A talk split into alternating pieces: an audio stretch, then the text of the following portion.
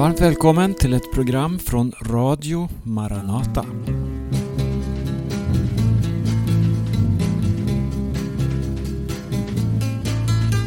Jag vandrar som en pilgrim här i ett okänt land, i en okänd värld. Jag vandrar stundom ensam på min väg.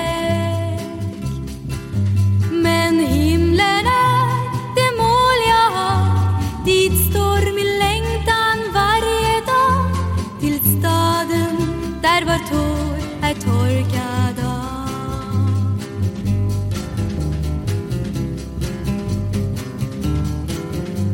Jag äger glädje underbar Jag mången gång fått bönesvar Jag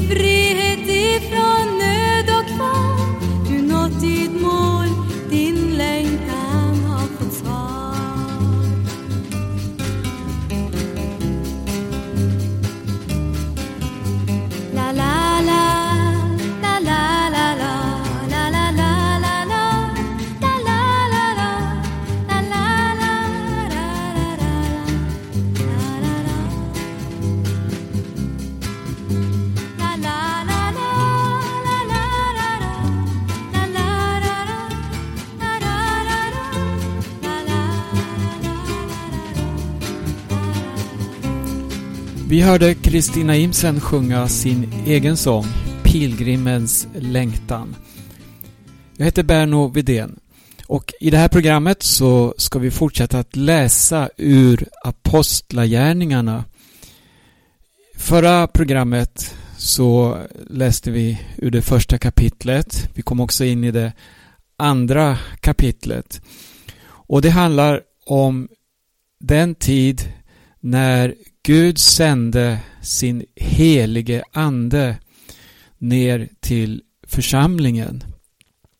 Och det här var viktigt. Det här var något som eh, lärjungarna behövde för att vara hans vittnen. Vi kan läsa om hur Jesus han uppmanade lärjungarna att stanna i Jerusalem. Gå inte ut i egen kraft. Gå inte och försök att eh, åstadkomma något. Utan ni är himmelens ambassadörer. Ni är en röst som ska representera Gud och som ska presentera Jesus för människor. Ni behöver bli fyllda av den helige Ande. Vara tempel åt den helige Ande. För Jesus själv han sa om den helige Ande att han ska överbevisa människor om synd, rättfärdighet och dom. Det är inte vår uppgift. Men Guds ande verkar. Guds ande har möjlighet att göra det. Han sa också av mitt ska han ta. Han ska alltså på ett speciellt sätt peka på Jesus. Och Jesus sa också det att, att han ska förhärliga mig. Att då bli fylld av anden handlar inte om att vi ska få en känslokick. Att eh, det ska vara en skön upplevelse, något karismatiskt som eh, ska gå över vårt liv.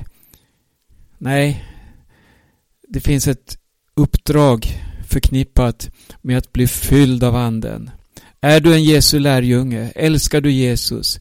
Du behöver den helige Ande för att också kunna leva ut evangelium så att människor genom dig i ditt liv får se och får förnimma att Jesus är det mest fantastiska som finns här och alla människor behöver möta Jesus. I eh, Apostlagärningarna så kan vi redan i det andra kapitlet se hur den helige Ande eh, utförde sina gärningar genom församlingen.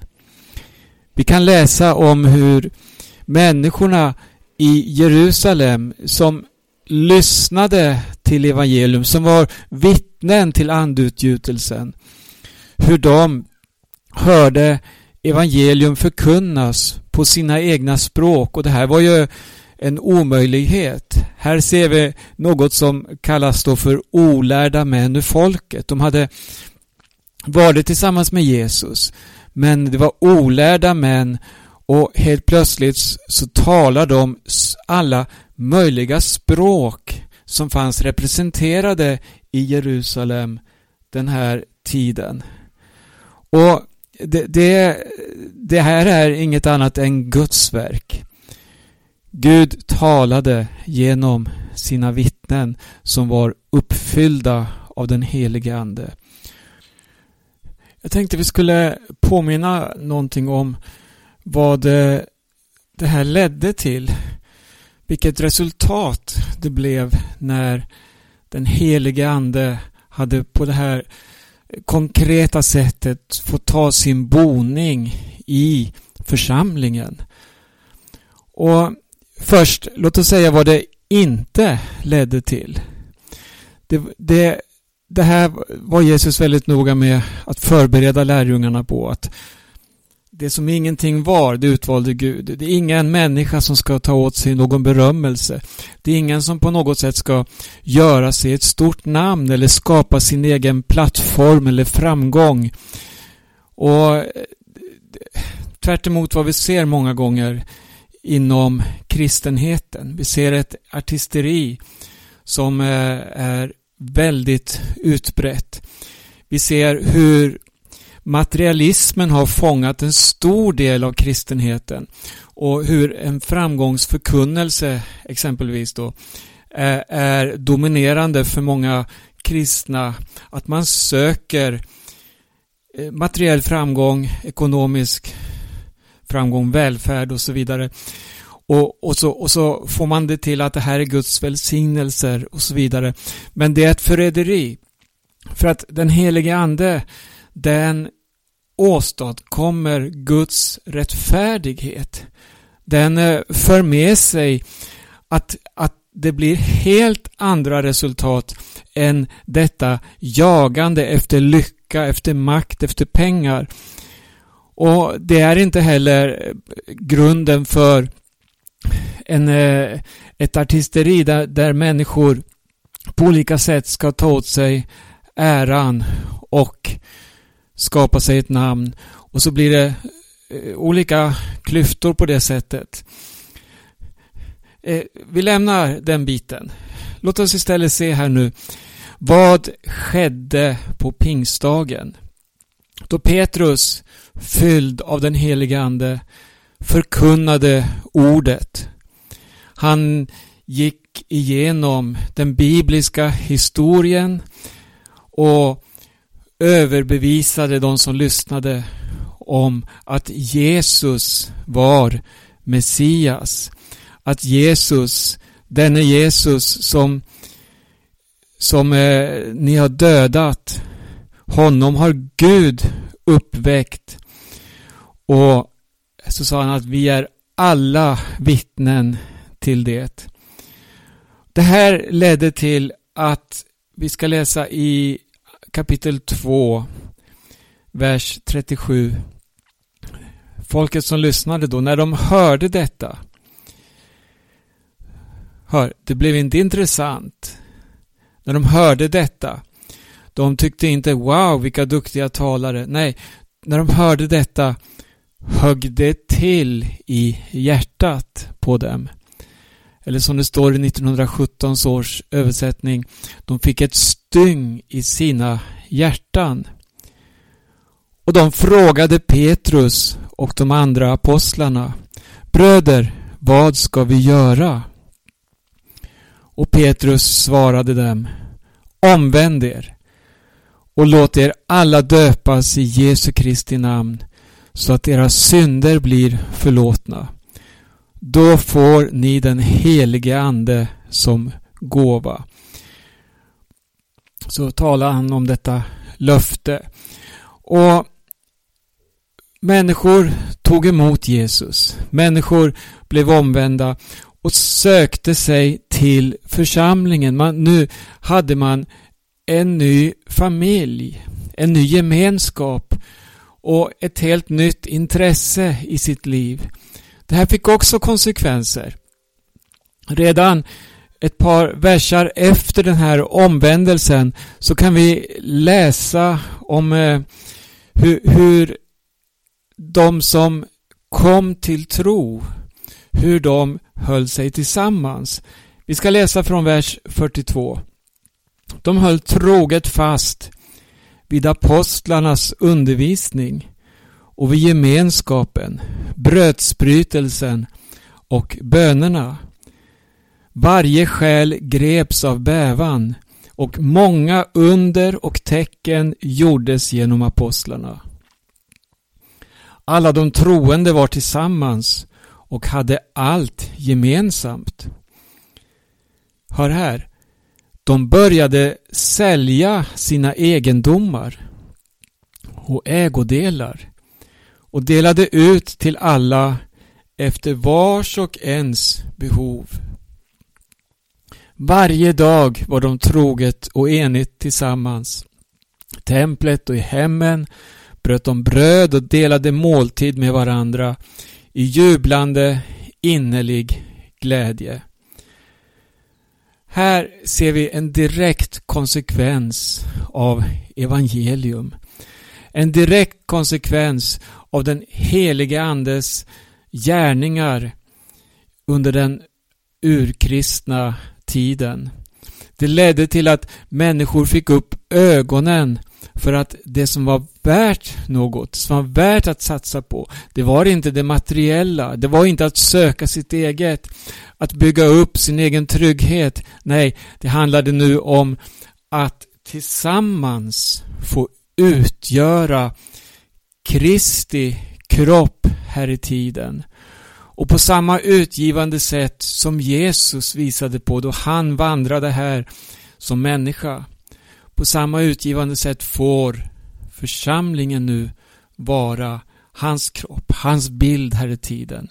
Och då kommer det här med att per automatik så söker man allas bästa. Man söker inte det materiella utan man ser till har man ett bröd så delar man det med den som inte har och så vidare.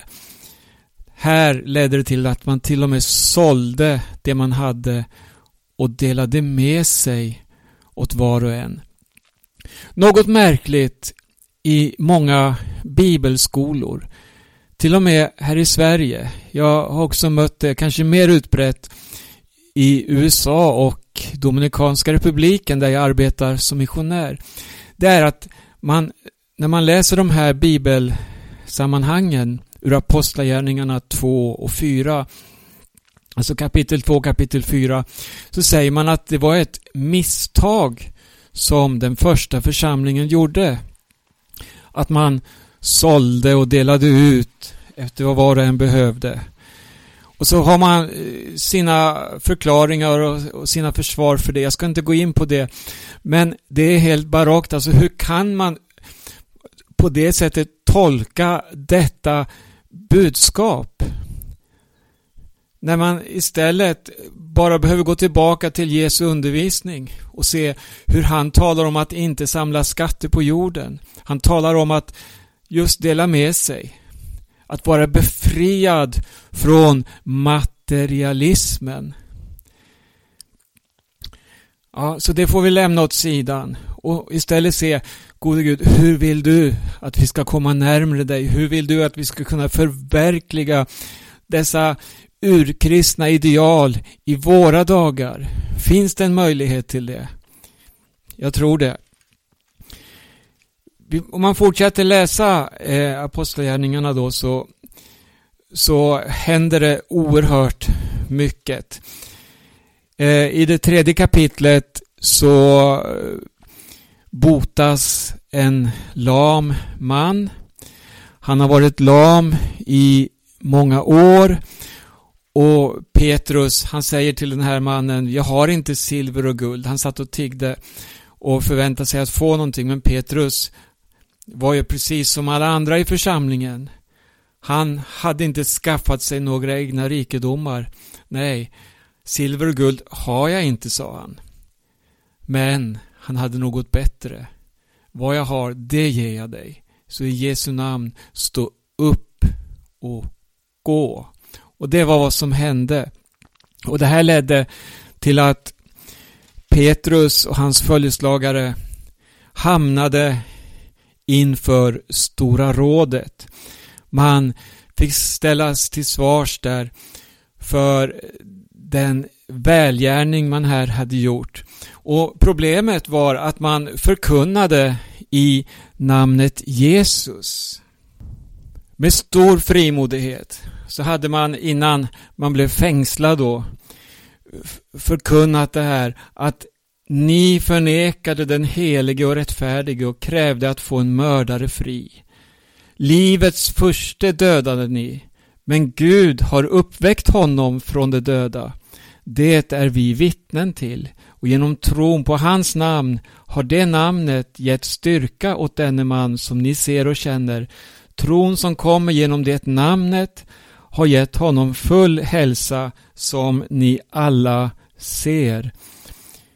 Nu vet jag bröder att varken ni eller era ledare visste vad ni gjorde, men Gud har med detta uppfyllt det som han har förutsagt genom alla sina profeter, att hans Messias skulle lida. Så ångra er därför och vänd om, så att deras synder blir utplånade och tider av nytt liv kommer från Herrens ansikte och han sänder Messias som är bestämd för er, nämligen Jesus och så vidare.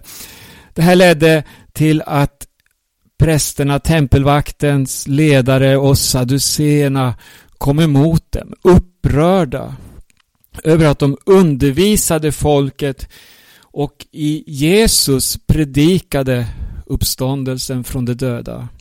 Så de greps, de hölls fängslade till nästa dag. Det var ju redan kväll. Och sen så stod man då inför Stora rådet.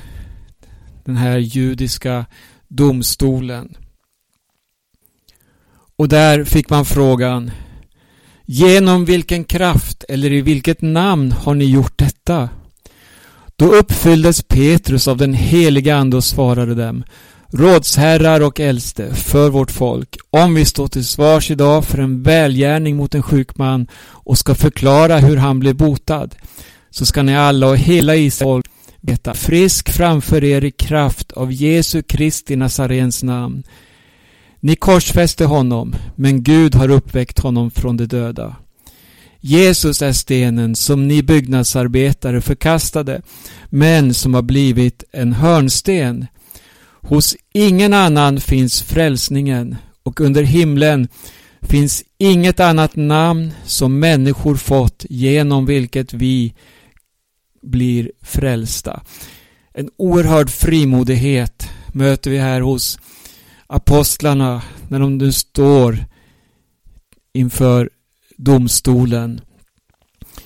Och när de märkte då att, som vi sa tidigare här, att det här var olärda män ur folket, så kom de ihåg, och det här är, det här är nyckeln, det är A och O också i våra liv. Man påminde sig inte om vilka teologiska fakultet de hade gått, hur studerade de var och så vidare, vilka nivåer de hade uppnått. Nej, det som är skillnaden, man påminner sig om att de hade varit tillsammans med Jesus. Då så förbjöd man dem så småningom och sa att ni får inte längre tala i detta namn. Alltså undervisa i Jesu namn. Man visste inte vad man skulle göra riktigt för folket stod på deras sida. Och ja, man hade blivit överrumplad helt enkelt av den helige Ande. Hur församlingen nu började verka. Och man, då kallade man in dem och sa så här att ni får inte tala eller undervisa i Jesu namn. Men då säger Petrus och Johannes Döm själva om det är rätt inför Gud att lyda er och inte Gud. Vi för vår del kan inte hålla tyst med vad vi har sett och hört. De blev släppta och när de hade blivit frisläppta så gick de till sina egna och så lovar man Gud tillsammans. Herre, du som har gjort himmel och jord och hav och allt som finns i den. Du har genom den helige Ande talat genom vår fader David, din tjänare. Varför rasar hedna folken? Varför tänker folken tomma tankar? Jordens kungar reser sig och förstarna gaddar ihop sig mot Herren och hans smorde. Och, och det här möter vi, vi, vi, vi kan se paralleller i vår tid. Hur man gaddar ihop sig. Du är tillåten att göra i stort sett vad du vill. Att ha vilken verksamhet du vill. Men när du lyfter fram namnet Jesus som ett namn över alla namn, som ett unikt namn och säger att i inget annat namn, i ingen annan religion, ingen annan filosofi eller lära så finns det frälsning eller räddning. Då gör du dig omöjlig på samma sätt.